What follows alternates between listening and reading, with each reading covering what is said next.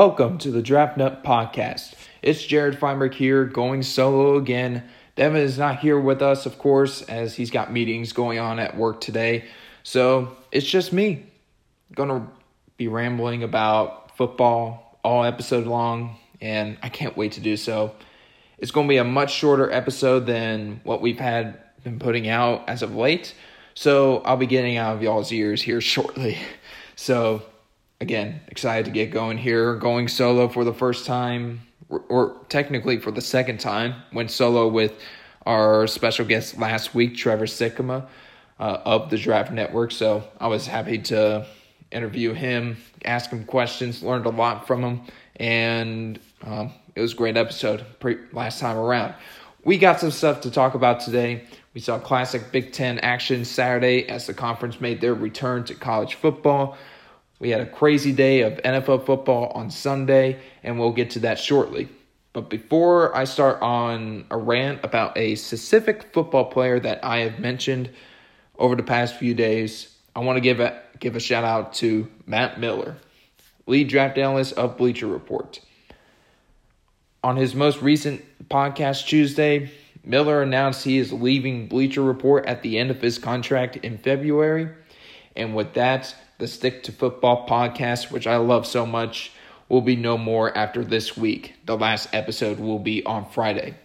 Miller's the guy that got me into draft analysis and scouting a few years ago, and I haven't really looked back since. I learned a lot from him early on, and he has my utmost respect. He has his draft takes, and those takes can be controversial but and no one's going to agree with him.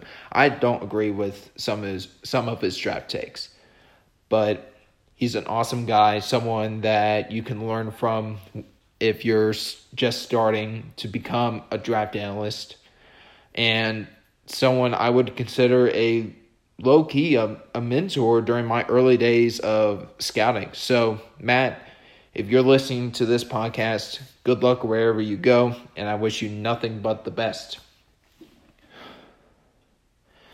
Now it's time for my rant about Cam Newton. And, you know, I've, I've gone on plenty of rants about Cam Newton, but, you know, I got to go on another one after his performance from Sunday. He was awful Sunday. And as you all know, I'm one of Cam Newton's biggest stands on Twitter. He's been my favorite football player ever since I started watching football about a decade ago. He is such a great human being and an even better quarterback on the field. When he's on his A game, he's an elite quarterback in the NFL, up there with the likes of Russell Wilson, Patrick Mahomes, Aaron Rodgers, and Deshaun Watson, etc., etc. Newton is also one of the most talented quarterbacks the game has to offer. But in the last two games, Newton has struggled. He's thrown some very bad picks. I'm not going to lie. He he has not looked good. Um, he's thrown five interceptions, no scores in those two games against Denver in his return after having COVID 19, and three against the 49ers. And all three of those interceptions were pretty damn bad. Um, he, he just looks off and I'm not sure what's really going on. It looks like he's been pressing the ball too much and it's costing him dearly. His mechanics have been off and it showed against San Francisco. Um, something just it it just doesn't seem right with him. Something do, doesn't seem right with him at all. I'm not sure if if it's because he's hurt again. It doesn't seem like he is, though he did injure his hand against the Broncos, but it that injury never showed up on the injury report, so it could have been just a sh- sore hand. He got some ice on it. He was fine the next day, whatever. Um, he had no COVID 19 sy- symptoms. Um, I mean, he's healthy. He's, I mean, he looks healthy. But I, I, it, I just don't know what's going on with him. Is he still trying to get back in his groove from all the time he had off while in quarantine? I have no clue. But Newton is having but Newton having a bad stretch of games isn't new for him. After about two or three bad games in a row, he usually gets going again. Unless he's hurt, and then they'll probably have to bench him at some points. But you know,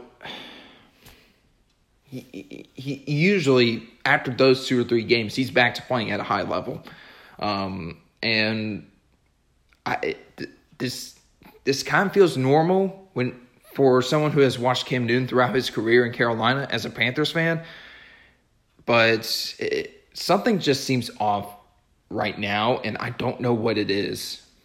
And I'll probably just think of it while I'm talking here, but there's already been calls for him to be benched by Stidham or Hoyer. Do we not remember what happened against Kansas City? Do we not? Both Hoyer and Stidham are bad. They're bad.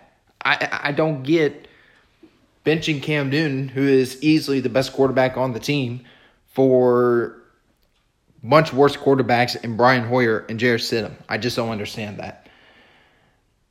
I don't think going with either of those two players is a good idea. Makes your team worse. Cam Newton makes the team better. But when you look at the team right now, it, it, they're not a good football team. Newton is a good quarterback. Anyone that says he is not has only seen his bad plays, but will stay quiet when he plays very well, which he does at a high level. And the whole thing about what Jeff Garcia said about Newton is ridiculous, and I don't want to get into that for the sake of my mentals. But here's the thing Newton is going to get better from here on out. I believe he will, he should. But let's remember that he's playing with arguably the worst group of wideouts he's ever played with. They aren't doing him any favors, and neither is the team, which has been ravaged by injuries, COVID 19 listings, guys being put on the COVID 19 reserve list, and um, opt outs of key core players. If the Patriots want to make sure Newton is still playing at a high level towards the end of the season, when they want to try and make a push for the playoffs, they have to make a move at one of the skill position players whether that's wide receiver, tight end, or running back. They have to. I mean, I if Newton is able to lead this team back from being down two two wins to four this early in the season and still leads them to the playoffs, and inc- that's incredible. But he needs to have maybe one or two good wide receivers or a good tight end to go to go to. Like he has to. Um, tight end and wide receiver is a must need right now, and there are plenty of options out there. I don't want to list the options right now because I got plenty of stuff to get to, but I'm not worried about Newton's struggles just yet because there there needs to be more context. He's already come out and said he he needs to play better and is admitting his mistakes and he wants to get better. And when he wants to get better, he gets better. He and he, well, Newton has that Michael Jordan mentality of if I play bad, I'm going to come back the next week and play even better. If I have a bad stretch of games, I'm going to go off on a long stretch of games and just ball out like no one's ever seen. He's that type of quarterback that just he has a stretch of games and then he just goes off for a good period of time. And then he has that one bad game and then goes off for a period of time. You know, I mean, every quarterback has their bad games. Every quarterback has their bad stretch of games. Newton has his bad stretch of games. But, you know, again, like, I'm not too worried about Newton's struggles. They are concerning, but I think Newton will be fine. And I apologize for being emotionally attached to a player like Cam Newton. But Newton is the type of player that I feel like I have to defend all the time because he is one of the most crucified quarterbacks in the NFL. I don't want to have to go through all the reasons why he why he is being or why he is one of the more crucified quarterbacks in the NFL. Because I, am pretty sure you guys can figure it out. There are plenty of reasons why he is. Um, I will continue to defend him as long as he's playing in the NFL through the thick and thin. I'll, I believe he can be the future in New in New England at quarterback for years to come, but they have to surround him but New England has to surround them with talent if they want to go win their seventh Lombardi trophy with Robert Kraft and the Patriots and help Cam Newton himself get his first Super Bowl ring. So, all right, I'm done. I'm done with the rants. Let's move on to some of this weekend's ma- some of this past weekend's matchups. First off, we have Carolina and New Orleans. It was another great game in the Superdome between those two teams. It seems like these two teams play very well against each other whenever New Orleans is hosting this divisional matchup, this specific divisional matchup when Carolina is traveling to New Orleans. Te- Teddy Bridgewater looks good. He had arguably his best game as a Panther. He was efficient all game long. But I want to address his final play of the game, which he was sacked and it forced Carolina to have Joey Slye attempt a 65 yarder to tie the game, and that 65 yarder, if made, would have been the longest field goal in NFL history. Slye almost made it. If it was maybe another yard or two, he would have made it, and it would have been a tied game, and it could have gone to overtime. But, you know, Carolina lost the game, but I, I'm seeing on my Twitter timeline that Teddy Bridgewater is the reason why the Panthers lost that game. He was the reason he got sacked on that final play of the drive. On that final drive in which Carolina was trying to drive downfield, either tie the game or score a touchdown. I, I don't know what people saw that would suggest that Bridgewater was the reason they lost that game. But the reason they lost that game is, or they the reason why Teddy Bridgewater was sacked on that final play was because Chris Reed, the left guard who had been struggling all game long, failed to pick up a stunt, which he had failed to pick up multiple stunts throughout the game. He failed another stunt on that third down play. The pocket collapsed. There was nowhere for Bridgewater to go. The rest is history, whatever. If you want to put place on a if you want to place a blame on who lost the game for Carolina, give that blame to the interior offensive line, especially Chris Reed. Especially Chris Reed. And the third down defense that was and another place you can put for blame is that third down defense for Carolina. They allowed 12 third downs on a total of 14. They were 12 for 14 in that area. That's unacceptable for Carolina's defense. Every time they were in a third down situation, almost every time, they were playing soft zone, only rushing three, when they should have been playing man to man. I don't care if. I, I, I really don't care if the corners were that bad. If you're playing man to man, you rush four, you rush probably five with an extra blitzer, either Thompson, Chinn, Whitehead, whatever you have a better shot at, at stopping the Saints on third down. They had so many opportunities to stop the Saints on third down, force a punt, and let Carolina drive down drive downfield and score a touchdown, or at least kick a field goal. But they didn't. They were 12 for 4 in that area, 12 for 14 in that area. Third down defense was horrible. It has to get better. It has to. Don't put the blame on the quarterback that had a very clean game from start to finish. At this point, I, I think fans are just putting any blame on the Panthers on any of the Panthers' losses to to Teddy Bridgewater because they just don't like him, and he's not a flashy quarterback like everyone else is, like Mahomes and Newton and whatnot. And I get it. You guys still miss Cam Newton. You guys aren't really big fans of Teddy Bridgewater. But Bridgewater gets the damn job done, man. Come on. It's can you at least respect him as a player? Please. He doesn't deserve this hate. He doesn't. Bridgewater is a solid quarterback, and he's doing a lot better than we expected. Now, sure, he's had his moments. He hasn't been, there are times he wasn't efficient, but he's playing a lot more confident with the football. He is taking more shots downfield, and when he He'll take shots downfield if he feels comfortable taking a shot downfield. And we saw that plenty of times.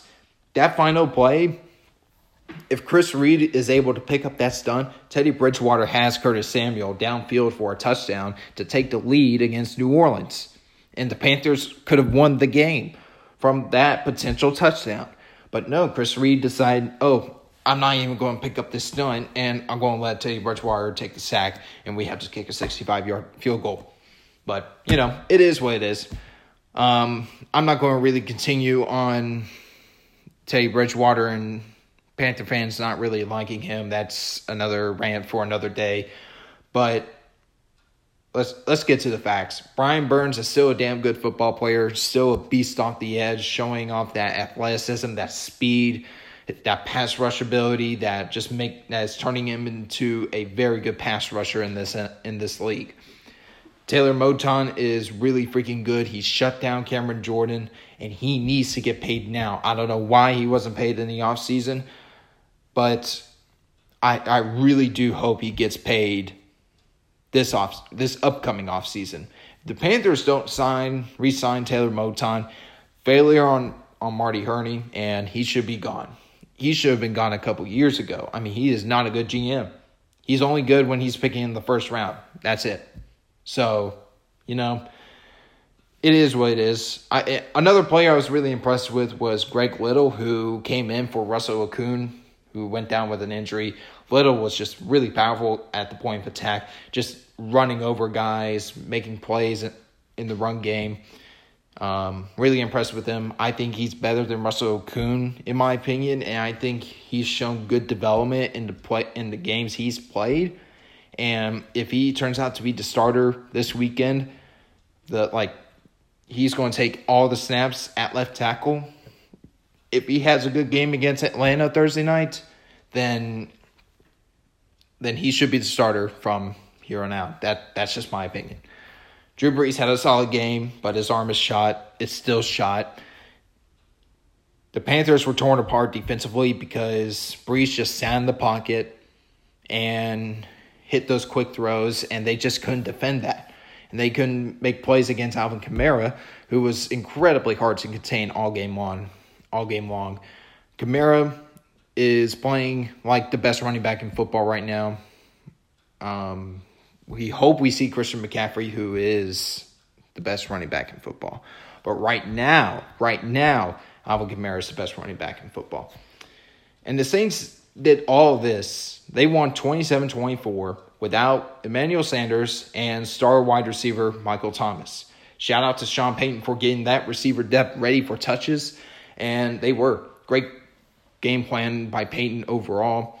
The Panthers are on Thursday Night Football, like I mentioned, against the Falcons at home, and the Saints will be on the road against Chicago on Sunday afternoon, late Sunday afternoon.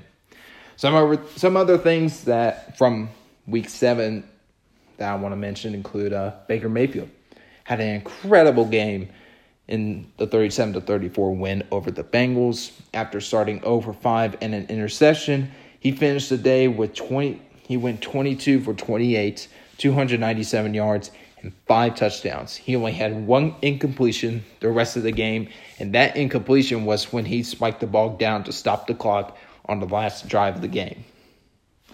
Mayfield looked great, and I hope he can, can continue this great play against the Raiders. If he has another good game next week against the Raiders and stays on that path consistently, I think the Browns are heading to the playoffs and I think they're heading to the playoffs either way. And I, and honestly, and I don't want to talk about this right now, but Baker Mayfield is going to be the starting quarterback for years to come in Cleveland. He deserves to have an extension when he he he'll probably get that fifth year option next year if he continues to play well. Um, but you know, he's got to play more efficient, more consistently than he has in recent weeks if he does that, if he continues to play like he did in the la- over the last three quarters against Cincy, then he, he's going to be really, really good. And I mean top 10 quarterback good. I believe he can be a top 10 quarterback. So that's all I'm going to say there. And my prayers go out to OBJ after he suffered a torn ACL at the beginning of the game yesterday on Baker Mayfield's interception. I hope he has a speedy recovery and returns to action as good as ever. But with the Browns is an entirely different topic.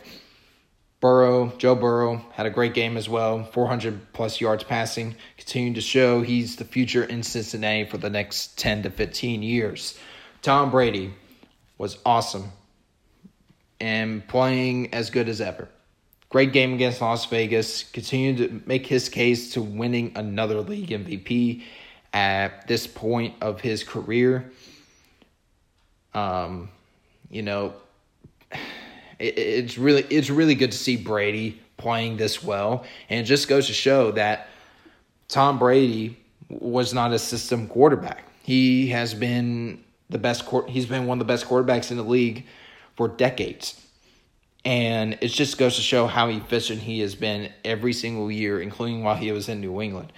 Sure, New England may have had some part in his in his play, but he's showing in Tampa Bay that he's he wasn't a system quarterback. He is he was legitimate. He can play in really any offense except for maybe oh gosh, maybe like a run first or like of, I mean, of course, he can't play as a running quarterback. I mean, he, he's slow as hell, but you know, he can really play in almost every offense, in my opinion. So the Bucs continue to show on Sunday that they are arguably the best team in the NFC right now.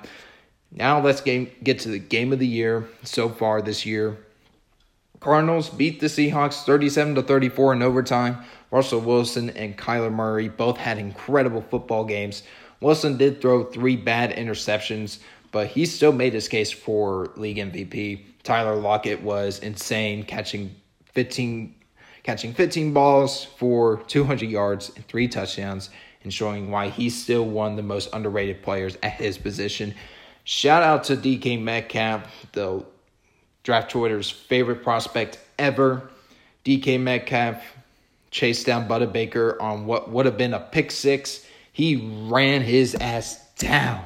I mean, booked it. Bake, Budda Baker, I when watching this game, I watched a little bit of the game and then I fell asleep. And I hate I fell asleep at the end of that one. But rewatching that game, it, it's insane. Like Baker could have easily had a pick six, but DK Metcalf to run, it, it's insane to think about a player that can move that fast at that size. At 6'4, 225, he's moving like that. Ran the fastest of any player in the NFL so far this year. Ran like 22 point something miles per hour on that chase down. Like, that is insane for a player to move that good. So, shout out to DK Metcalf on saving Russell Wilson from a pick six. And the Cardinals making it a much closer game in that part of the game than it already was. I think they end up scoring on on that ensuing possession anyway, but still, huge shout out for to DK Metcalf showing off what hustle looks like, not giving up on every play. So shout out to him. The Steelers are six and zero, oh, folks. They're six and zero. Oh. Last unbeaten team in the NFL after a 27 to 24 win over the Tennessee Titans. Big Ben didn't have his best game, but the team overall was awesome on both sides of the ball. It's hard to argue that they aren't one of the best teams in football right now. I think they should be up there with Kansas City, Tampa Bay, um, Baltimore. I'm trying to think who else. Um, Green Bay. Those are some of the teams just off the off the top of my head. So th- those are some of the things I noted down from week seven. Now let's get into college football. Justin Fields made his season debut, and boy, was he awesome. He looked like a better player than he was a year ago. He, he displayed incredible arm talent on some of his deep balls and far hash throws. That dime to Garrett Wilson on the post during the game was a thing of beauty. The touch, the ball placement, the trajectory, everything was great on that throw. Fields was accurate all all game long. He started with a 100% completion percentage. Like he was insane to start out. Um, he's well on his way to being a top five pick in the NFL draft, but I don't think he touches Lawrence for QB1 as Lawrence is just, he's easily the best player in the draft right now. And you can make an argument he's the best player to enter the draft in quite some time since probably Andrew Luck. So Lawrence, I think he's still that still has that QB one spot locked down. And I know there are going to be people that will try to make a case for Fields to be QB one, but you know I respect their opinions, but I'll just be like, you know, it, I don't agree with that opinion. I don't agree with that take, and so, so forth. Whatever, whatever. But Fields, great game, even bigger threat on the ground, showing that he can potentially, potentially be Cam Newton 2.0, but better coming out of college. Maybe, maybe. I'm just saying. I'm not saying. I'm just saying. I'm just saying, folks. Don't don't trash me for it. I'm just saying. Just saying. Ohio State's front five, their offensive line was awesome. Josh Myers, the center, showing he can be a starting center in the NFL. Wyatt Davis was great per usual. Both of the, both of those players were just monsters at the point of attack. Both showed good anchors and good footwork and pass protection, and both were dominant as run blockers. You can say I'm a big fan of both of them. Um, I think right now they're the two best interior offensive linemen in the NFL draft right now. You can make an argument for Trey Smith of Tennessee and Creed Humphrey of Oklahoma. But those two guys looked like the best interior offensive linemen for the NFL draft at the moment. So that the interior offensive line discussion for who's the top player at that spot is going to be really really interest, interesting to see throughout the draft process and all the way up to the draft in late April. So we'll have to wait and see what happens there. A heartbreaker for college football and the NFL draft Jaylen Waddle. Is out for the year with a broken ankle. He was playing at an elite level in which he was, you know, trying to make it make his case to being the first receiver off the board. But with his but with the limited tape he has from this year, he may still be the first one off the board, first wide receiver off the board come April. There's hope he can be ready and healthy by the time the combine rolls around, but it's very fluid at this point. We won't really know what his timeline is until um, once he's really into rehab and whatnot. Um, Waddle is incredibly talented, is an incredibly talented receiver who can be the number one wideout for a pro team for years to come. The next time we see Waddle will probably be on an NFL team, assuming he declares for the draft. If he doesn't, the the 2022 wide receiver class. You got Waddle, Joe Machie, um, Garrett Wilson, George Pickens. Oh, oh, those four are monsters. Monsters, monsters, monsters. I mean, wow. Great, great football players. That would be fun to see. But it would be nice to see if Waddle gets into this year's NFL draft, so we don't have to wait a year to do our evaluations on him. So, you know, heartbreaker for Jaylen Waddle. Wish him nothing but the best. Wish him a full, speedy recovery, and I hope to see him at the combine. Um, maybe he may show up at the Senior Bowl. Maybe, maybe just to talk to teams, you know, whatnot. But you know, it, we'll see what happens. One player I was really impressed with over the weekend was Jalen Mayfield, the Michigan left tackle. He showed up a lot, a lot more strength and power at the point of attack, and his anchor was a lot more stout. If he continues to play this well, he could end up being the second offensive tackle off the board behind Penei Sewell, who is far and away the best offensive tackle in the draft. The 2021 Edge class is getting stronger by the week. Pitt's, Patrick Jones is playing at a high level. Um, Kwity Paye was great against Minnesota, showing off his athletic ability and pass rush ability, and continuing continuing to show he is a favorite in the draft in the draft Twitter community. Penn State's Jayson Oweh and Shaka Toney were phenomenal against Indiana, showing off their own skill sets, their athletic ability, their speed and power off the edge. And I'll tell you what, entering this year, the Edge class didn't look so good, but now it's really turning into a great group, and I'm really excited to break down these guys when the All 22 tape becomes available. Guys, that is going to be all for today's episode. Thank you so much for listening. I love y'all. The U.S. election is less than a week away, so please go out and vote now. Your vote matters. It really does. Please go vote for democracy, for the change of this country. Please vote for the future of this country. You know, your vote matters. Your vote matters. I love y'all. Stay safe. Peace.